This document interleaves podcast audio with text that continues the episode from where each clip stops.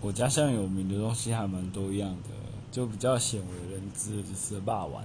我们这里最有名的就是霸丸。然后最近因为某个 YouTube 的关系，呃，中华锅贴也很红。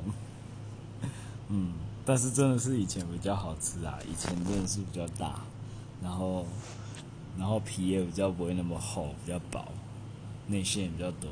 现在真的是哦，不要讲了。